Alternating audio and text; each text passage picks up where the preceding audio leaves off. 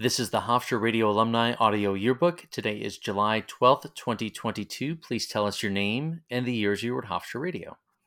Hi, my name is Marshall Hausfeld, and I was at WRHU from the fall of 1987 through May of 1991, which makes me very, very old. Uh, what shows did you work on at the station? I was a member of the sports department. We affectionately called ourselves the Sports Machine back in the day. I called football and basketball games, uh, performed pregame, halftime, and postgame duties. As far as uh, the non sports programs, I engineered a semester's worth of Irish country shows for Tony Jackson mm-hmm. and was unsuccessful in getting him to play the song Jack-A-Roe by the Grateful Dead. Even though I was pretty, even though I was pretty sure it was derived from an old Irish ballad, I couldn't get him to do it. Uh, it turns out that it actually was derived from an old Irish ballad, but I couldn't prove it at the time. And it upsets me to this day that I didn't have the internet back in 1987. Hmm. Um, I, I, I also faintly recall covering a shift for some sort of big band show. I don't know what it was called. Remember when? Remember this or something like that, and playing some Benny Goodman and Artie Shaw records. And those are records I normally wouldn't have played during college, so I'm assuming it was done at the station. So I did that too. Okay. Did you have any titles or positions at the station? Uh, no, I had no official titles, no authority. Uh, I served under three terrific sports directors in Stu Rushfield, Steve Goldman, and Stephen Oling. And let's just say I was the assistant to the assistant to the assistant sports director. Uh, they let me answer the phone when it rang at the sports desk. That was about it. Fair enough. Um, did you use your own name on air? Did you have any nicknames? Yeah, I was just Marsh. Um, granted, Marshall Hausfeld is not a great radio handle. It doesn't really flow off the tongue. Um, I always did say that once I got my first professional job, I'd have gone with Jay Marshall as, a, as an on air name because Jason is my middle name. But uh, I thought it would be a little pretentious to do that as an 18 year old, so I was just Marsh. Okay, that's a that's a pretty good radio name though. Coming up with that. Um, so two part question here. Answer it whatever way makes sense to you. Uh, but I'm curious, what was it that first brought you to the radio station, and then if you could describe what it was like, maybe some of the people that you met, or what kind of uh, uh, impression you got from your first visit to the radio station. Sure. Um, so Stu Rushfield, who was the sports director when I joined the station, and Pete Caldera, who was another member of the department back then, we were high school classmates. They were seniors in high school when I was a freshman. And uh, our high school was fortunate to have a TV studio where the students produced a monthly news magazine show that aired on local public access. And they also broadcast a few uh, high school football and basketball games. And Stu and Pete were the two, two of the anchors of the news show, and they did play by play and color for the games and I was on the production crew my freshman year. And when they graduated, I moved to being on the air, and that's what I thought I was going to do both in college and professionally was be on the air, be the next Bob Costas or Marv Albert or Dick Enberg. That was that was the plan. And Stu would come back to the high school and visit the studio and talk to the teacher that ran that ran the studio and every time he saw me, he would tell me about how great Hofstra was and how wonderful the radio station was, and talked about all the games he was calling, the road trips that he went on. And I'd only known Hofstra as the place where the Jets held training camp. I had no idea they're actually a, a good school and a good school to study broadcasting. Um, so my senior year of high school, he sees me, he comes back, and he tells me that he is going to be sports director next year, and that if I came to Hofstra, he would guarantee that I'd be on the air calling games as a freshman, and you wouldn't get that opportunity at any other school that I would thinking of applying to. Wow.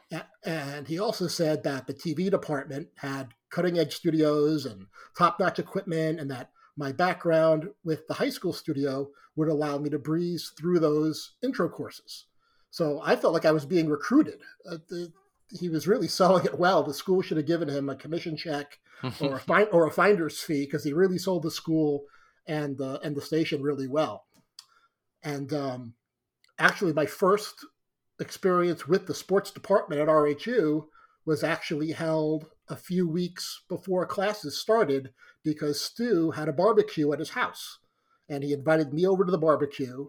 And at that barbecue was Stu, P. Caldera, Steve Goldman, Tony Sabilla, Ben Buckwald, and I think Glenn Koch was there. So that was a pretty good introduction even before I stepped on campus as a freshman.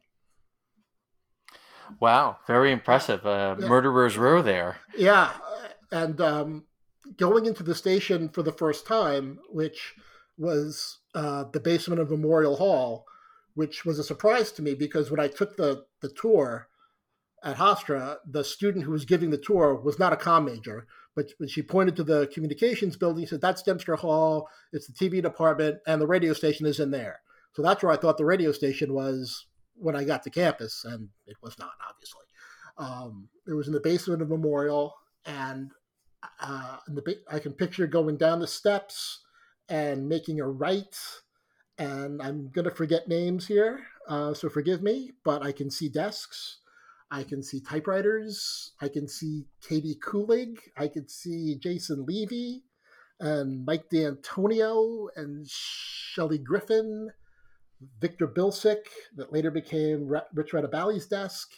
Uh, Eileen DeCalis, Sue Zizza's desk was next to Victor's, and Jeff Krause's was in the far left corner of that office, and the sports desk was directly across to it in the far right corner, where Mark Renee would hold court reading Newsday, and Jack Stasinski. That was that was the main early period of freshman year of the radio station for me.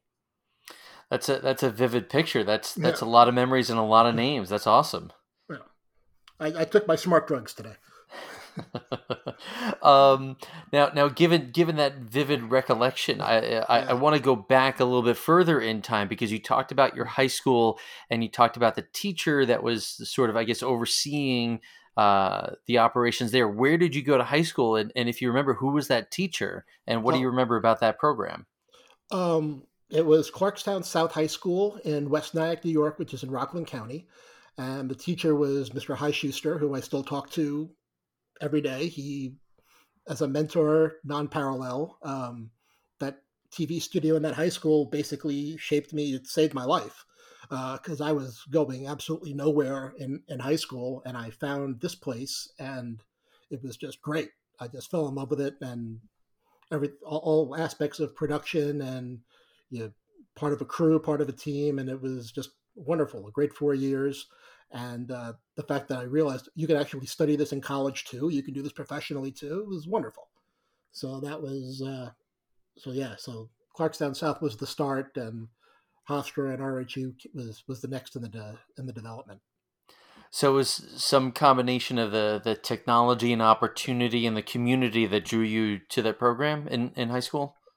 Uh, yeah. Uh, you know, you see you see a bunch of cameras. You see a chance to uh, to to broadcast a, a news show that goes out goes out on cable. It was actually people could see it.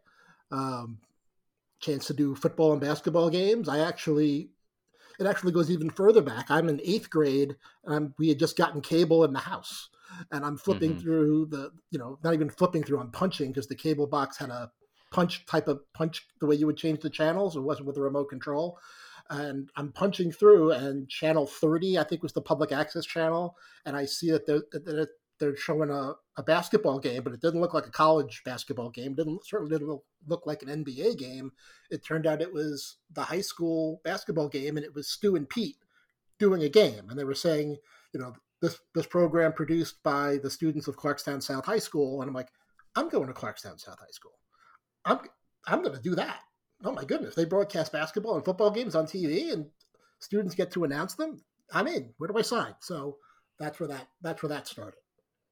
Oh, that's very cool. And and I think I can picture the the, the cable box uh, with the with the long brown wire to it, sort yeah. of like an oval shape and a long right. rectangular it had, shape. It, it, had it had three rows, and yep. you had to. And if you punched a couple of channels at the same time, you might have gotten some soft core porn. You might might have. I'm, I'm not going to confirm that, but it's possible. I've, I've never heard of such a thing. That's that's yeah. complete news to me. I have no idea what you're talking about. this took a turn. Let's go back to Hofstra. Sure. Um, so, so Stu uh, Rushfield is uh, is a big influence. I mean, obviously, the program meant a lot to him at the high school.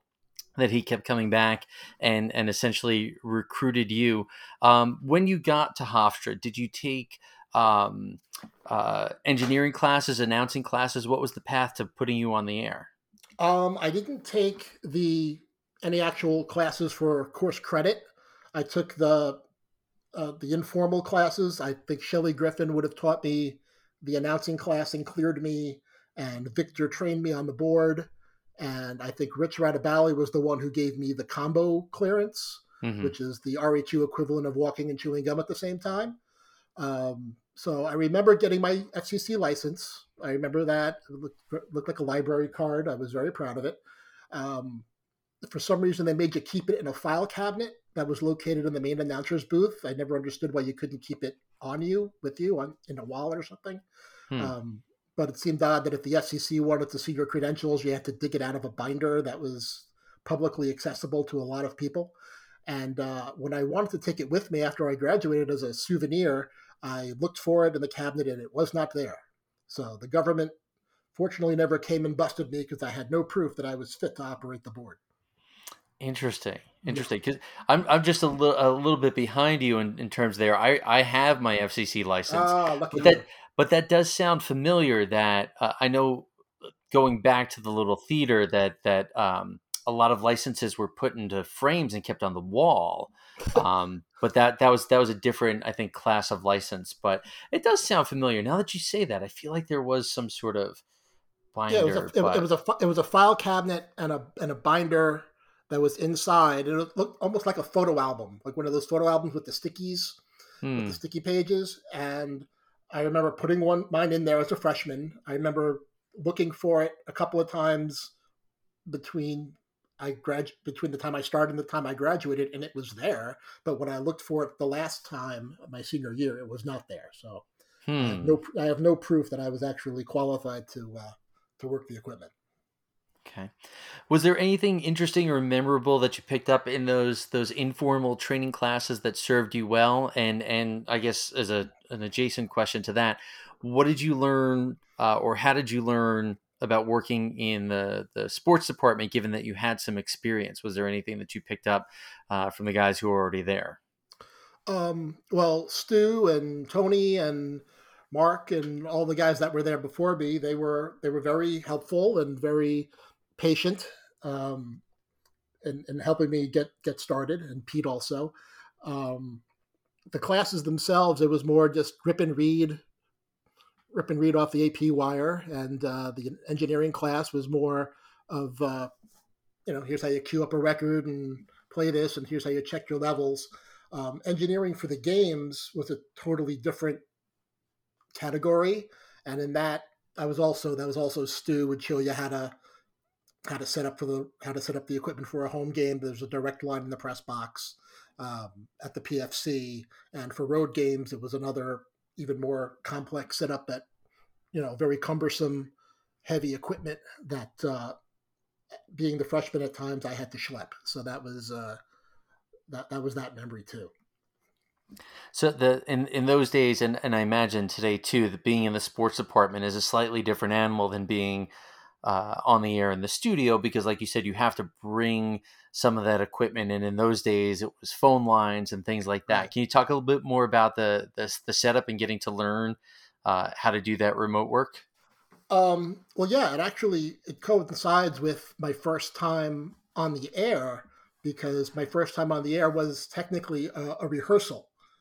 Because um, the week before the very first football game my freshman year, the team held a, a scrimmage that was open to the public at the stadium, and Stu had all the new members of the department and a few others up in the press box to learn how to set up for those home games. And he had us call a few series with a partner into a tape recorder to give us some practice and to get some audio to use for the pre-produced open that he would do at the start of uh, every season. So that was where, where that came from, and he would do uh, you know as we were doing the doing the scrimmage he would be counting down in our doing a fake countdown. He was doing fake scoreboard updates. He was giving his cues. It was really it was really a good dry run. Well, that's that's pretty impressive. That's uh, it sounds like he thought of a lot of things beforehand uh, in order to prep uh, you and the other new announcers. Uh, he did, um, and I think you know to a to a person, I think if you if you polled people, they would say, I think the sports department, at least back then, um, had a little. You know, I think their the quality of the of the broadcasts and the production were a, a slight step up from the rest of the station. That's I don't think that's bragging. I just think that's just the way it was because um, I just think more experience was in there. You had ex- when you're a rookie announcer doing a, a newscast or working for one of the uh, the weekend shows, it might be the first time you're behind a mic, and for the sports department, you're you're constantly you're constantly doing it. You were doing it every week. You had three, you had basketball season. You had three games a week, so you had a lot more time to get good. Hmm. So you had some experience doing sports broadcasting and calling games and and and behind the scenes work.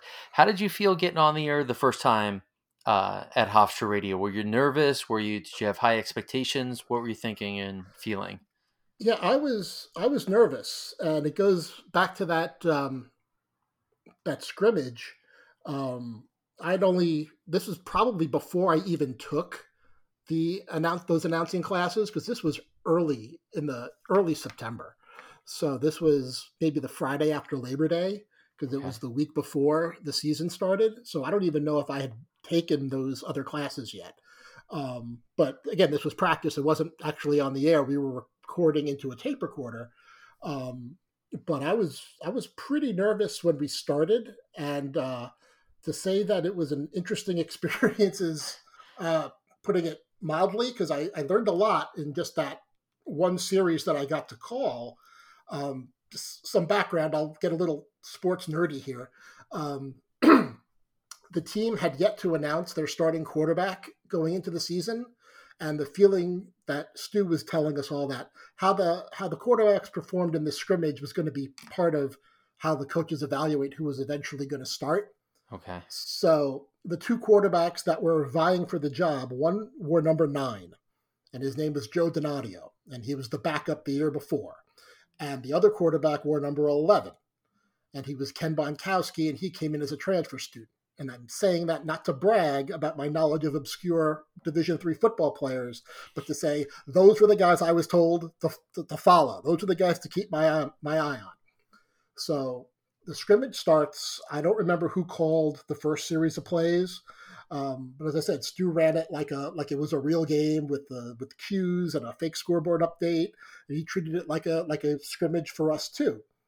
So when it was my turn, I'm teamed with Tony Tony Sabilla, and Stu cues me. And I start off, I thought pretty good. You know, back here at Hofstra Stadium, Joe Donadio, number nine in a quarterback for the series. I had his stats from last year. All's good. They run a play. Tony says something. Now, I he said I had done games before, but I'd never been in a press box this high. Hmm. So I'm trying to get my bearings. Where's the scoreboard? Where's the play clock? Where's the first down marker? Um, I'm just just trying to see where, who's where and what's what. I don't know these players yet. I've never seen a college football game live in person. I certainly don't know the team and how they how they run plays, but I'm just doing the best I can they break the huddle, and I go, "Oh, Tony, it looks like they're swapping quarterbacks in the middle of this series. It's number eight now in a quarterback. I'm looking at the roster. Uh, Chris Keevins. Chris Keevins in the game. He's a sophomore from Mahopac, New York. He didn't see any game action last year, but here he is trying to impress the coaches just one week before the opener against Iona. I'm really good at this. It seems mm-hmm. they run a they run a play. This kid Keevins completes a pass. They run another play. Keevins completes a pass. The next play, Keevins he scrambles for a first down. The kid is John Elway. He's Joe Montana. He's Aaron Aaron Rodgers. He's Tom Brady all into one. And I'm going on about how Chris Keevins is staking his claim for the starting job at Hofstra, how incredible he is. And now they're inside the 10 yard line. And now I see, oh, number nine's back in a quarterback. Oh, Tony, the coaches are going back to Donadio here on the goal line. Um, they must have a special package drawn up. They want to practice and Donadio throws a touchdown to end the drive. And I finish by saying, Uh, the touch, the, the drive ends with a touchdown pass from Joe Donadio, but it was Chris Keevins who really impressed, and the coaches will have a lot to evaluate when they study the game tape. So I'm done. I thought I did okay. It's over. Stu's giving everybody his notes, his his critiques.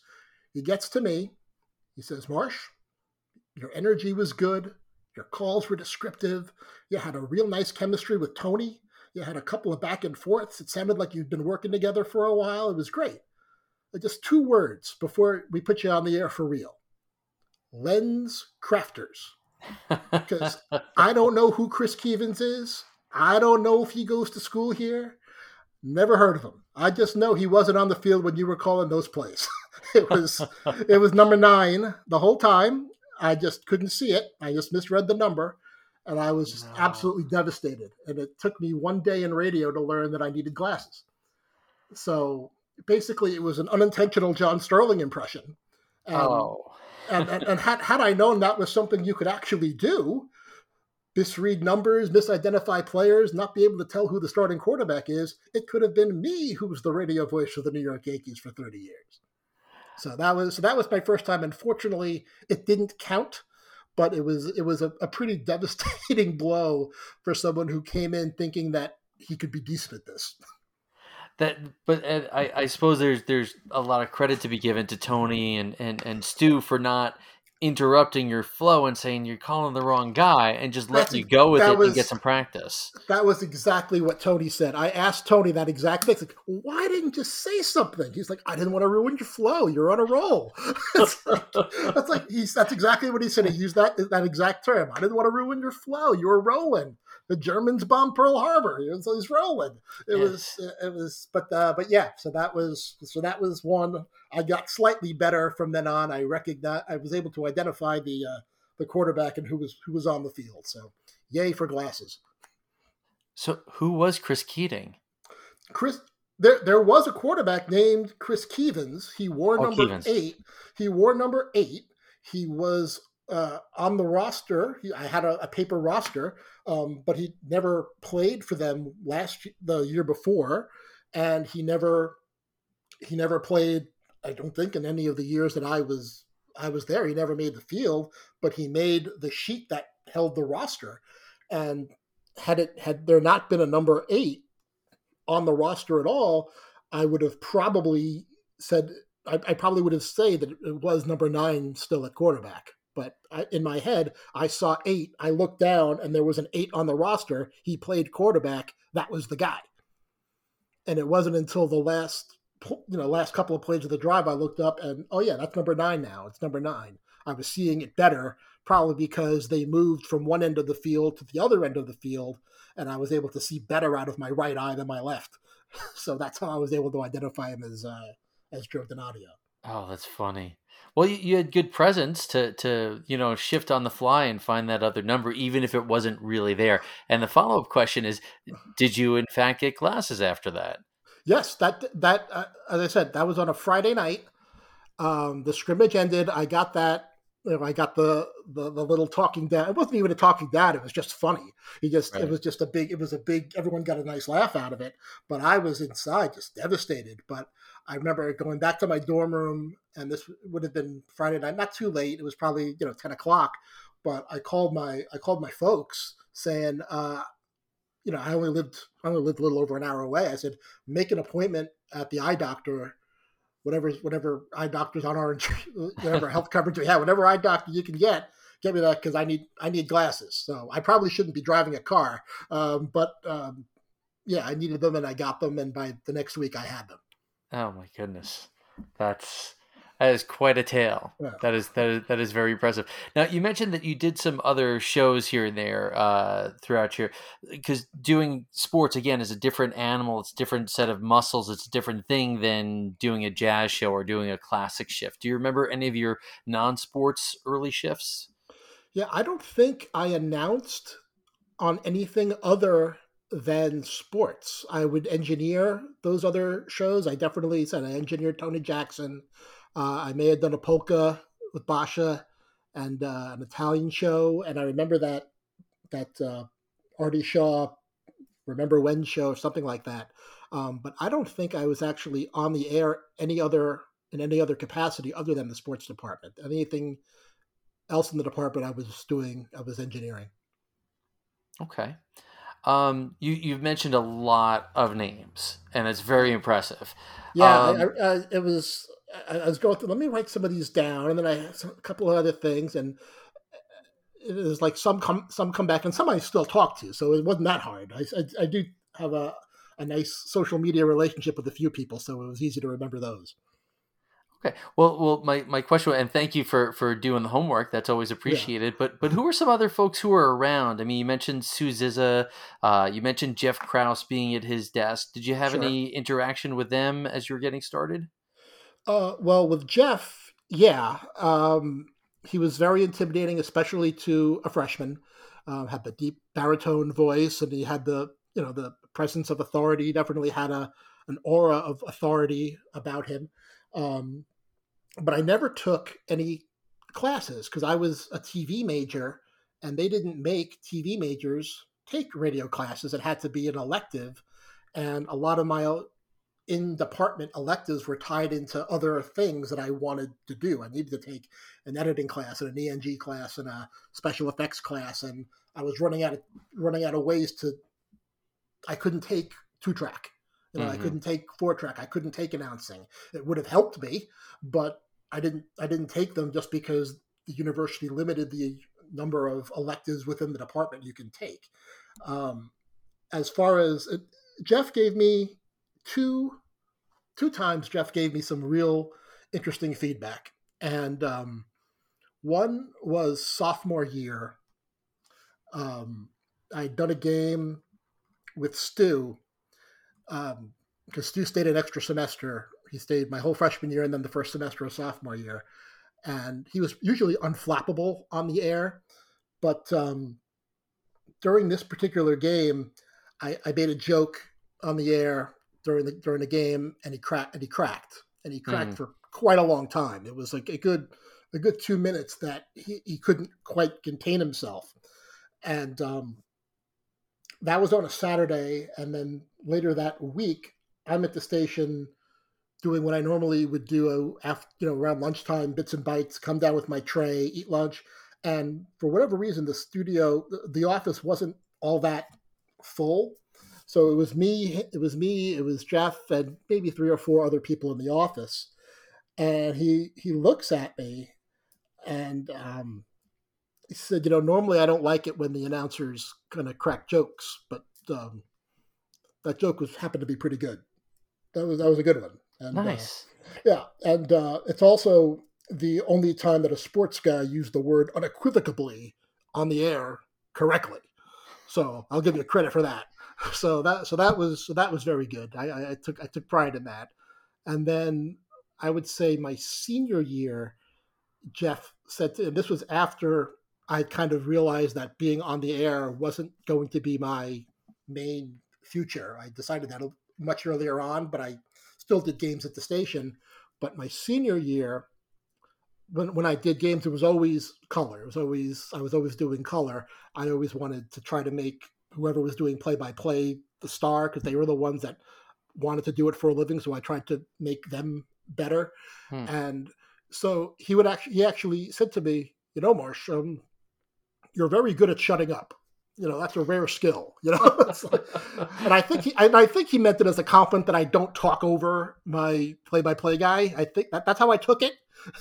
Uh, so that's how I, you know, I think it's how he meant it. That you know that, that sometimes silence is golden. So I, I tried not to talk over the play-by-play guy uh, when I was doing games. So he, he he he specifically mentioned that. So those were my two Jeff Krause stories.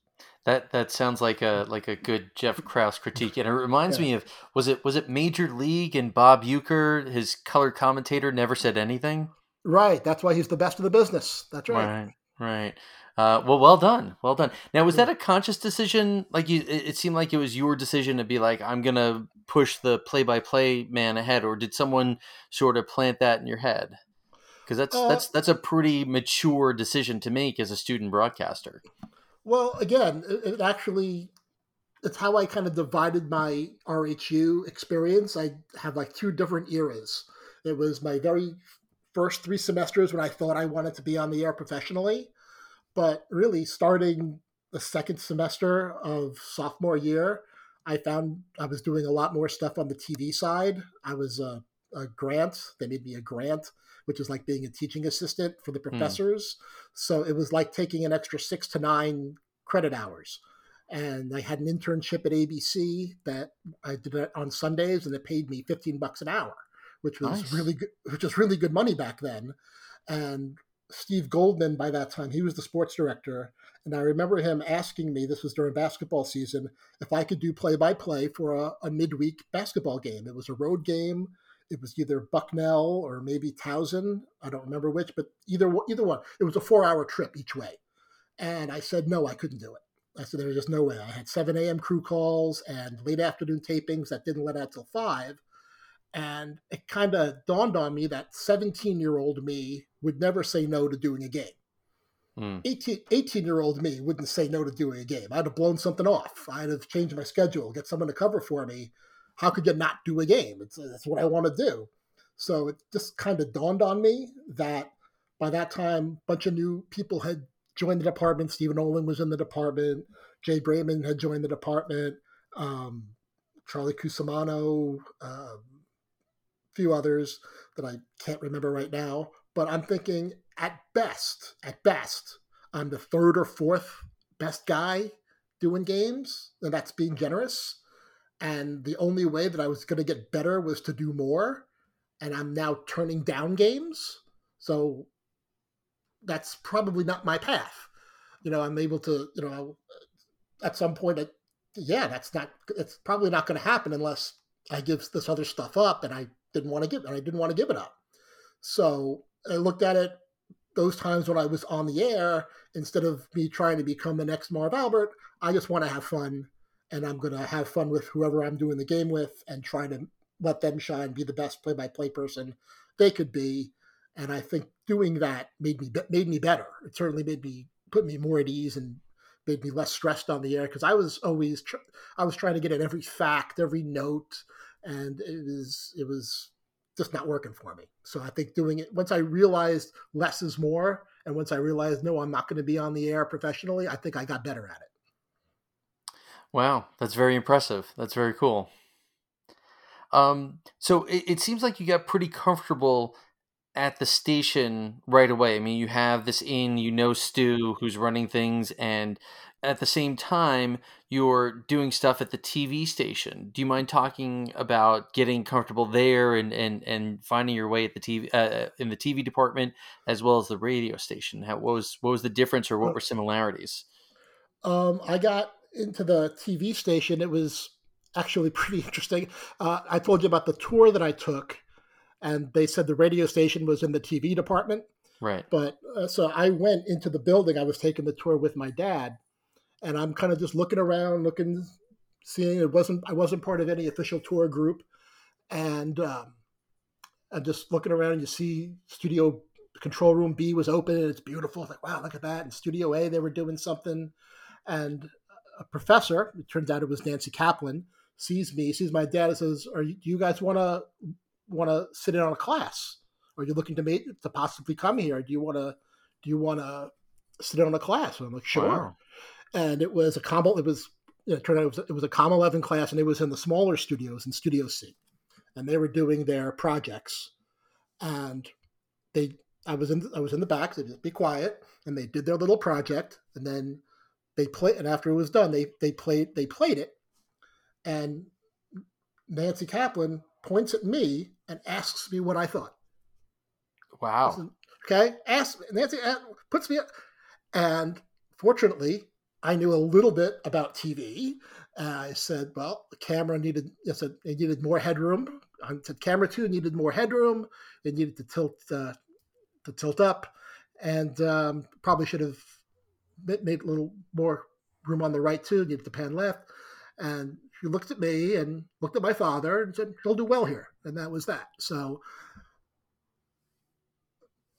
that was that was how I, I knew I was going to do well in the TV department. And my freshman freshman year, I was taking a, a night class, and it let out, and they were I heard a bunch of people running around the top floor of Dempster, and they were asking, "Does anyone know how to use Edit three? And I go, "What's Edit three? And I go into Edit three, and I knew how to use Edit three. They oh. were cutting something. They, they were cutting. It was the same exact system I had in high school. Um, they were doing something for news and views. They needed someone to just to cut this cut cut a little VO and cut a couple of SOTs and do this for news and views. At that time, I didn't know what news and views was. I hadn't taken Com 11 yet. I'd only been I'd only taken Com 1. But I do this thing, and I knew exactly what I, I asked about certain specs because every place is different. I cut the VOs, I cut the SOTs. Every you know, they said thank you very much. Um, what's your name? I told them my name. Said okay. And the next day, I happened to be in Dempster again for a class and they're taping news and views. They're doing the taping, and I see my VO, and I see my and I see my my SOT, and I hear I didn't know who Jeff. I, I knew it was Jeff Schetzel. I knew it was Jeff. I go, who cut this? And I'm like, oh shit, what did I do? And uh, he's like, like finally, you got someone that knows what they're doing. I'm like, yes. it's like finally, finally, you got and someone said, who did this? And they go, some some freshman, and some some freshman, Marshall something. I'm like, what do you mean freshman? Freshmen aren't allowed to edit. so, so basically, so I introduced myself then in the department. So that was my start there, and I got I moved up pretty quickly from from there. That's very impressive. You had quite a quite an early run there uh, at at Hofstra, both in the radio and TV departments. So that, that kind of brings me back to the, the, the question that uh, I, I, tend to wrap up with, but but we'll see where it takes us. Yeah. You, have already expressed that sort of you you had this idea that you were going to go into professional sports broadcasting. That was your yes. expectation going yes. it in. So so usually the question is what what did you think WRHU would mean to you in those early days? So I guess my my my framing here is as a freshman coming in as a, as someone with high school experience, what did you hope, and then what did WRHU turn out to mean to you? Right. I thought it was going to be the beginning of this wonderful, long, lengthy career that I could look back on and say, yep, it started in high school. I honed my skills at, at WRHU, and then I went on to broadcast many, many Super Bowls and World Series for all these major networks and ending up in the Ford Frick ring, ring of the Hall of Fame and, um, and, and stuff like that. And it turns out that wasn't the case it turns out it was just a, a, great place to meet people, a great place to to meet some friends, and to spend some time for four years in the late '80s. Well, it, it obviously meant a lot to you because we're still talking about these stories and you still have these relationships. So that's that's that's very impressive. And i think you might if i'll, I'll have to go back and, and, keep track but you might have the record for the for the number of names referenced. You you recalled a lot of people and a lot of particular stories. It's very impressive. Well, I, would be remiss. There's there's one other person I, w- I want to mention, and that's Dave Mock. Sure. And and um, this was more. This was more my senior year when I was doing a lot more TV than than radio, and I guess Dave and Andrew Schmertz were doing election night coverage, mm-hmm. and I didn't. I'm not from Long Island. I don't know much about Nassau County politics, town of Hempstead politics, but I listened to that to that broadcast, and it was it was great. It was really good local news radio. They had reporters embedded, it seemed, and you were getting results of town council and all these great races. And then I would go to my thing at HTV doing editing news for news and views, where there was very little news. And I remember I was working with some some broadcast journalism major who, you know, said, "Yeah, you know, I really don't, uh, I really don't like, you know, the, the stuff they do on on RHU." I'm like, "You're a broadcast journalism major. You're at a you're at a TV station that does not broadcast anything. If you want to broadcast something, you have to be at the radio station." They just did mm. an hmm. entire election night coverage that was off the charts good.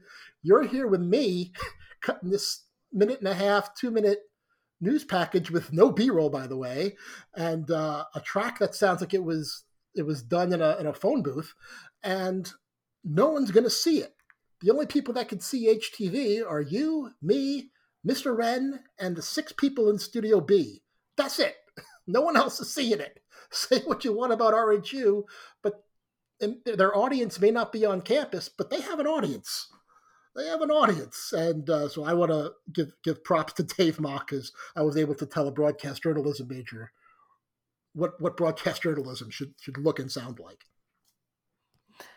Amen. I, I love me a Dave Mock story, yes. and and uh, he continued doing great work uh, mm-hmm. during my time there. He anchored a, at least two years, probably three years with Joe Romano, and again mm-hmm. did really just exceptionally great coverage and and and commercial radio stations were listening in and starting to take actualities and take information from from Dave and the news crew. So I'm really glad that you mentioned him. So that that incident that you're you're talking about, were you listening on the radio or were you part of the broadcast team putting on election night coverage? No, I was I was just listening because I, uh, I I knew you know there was so much activity uh, at, at, the station, but I was I listened in uh, in, in my dorm. I was in Towery. Wow.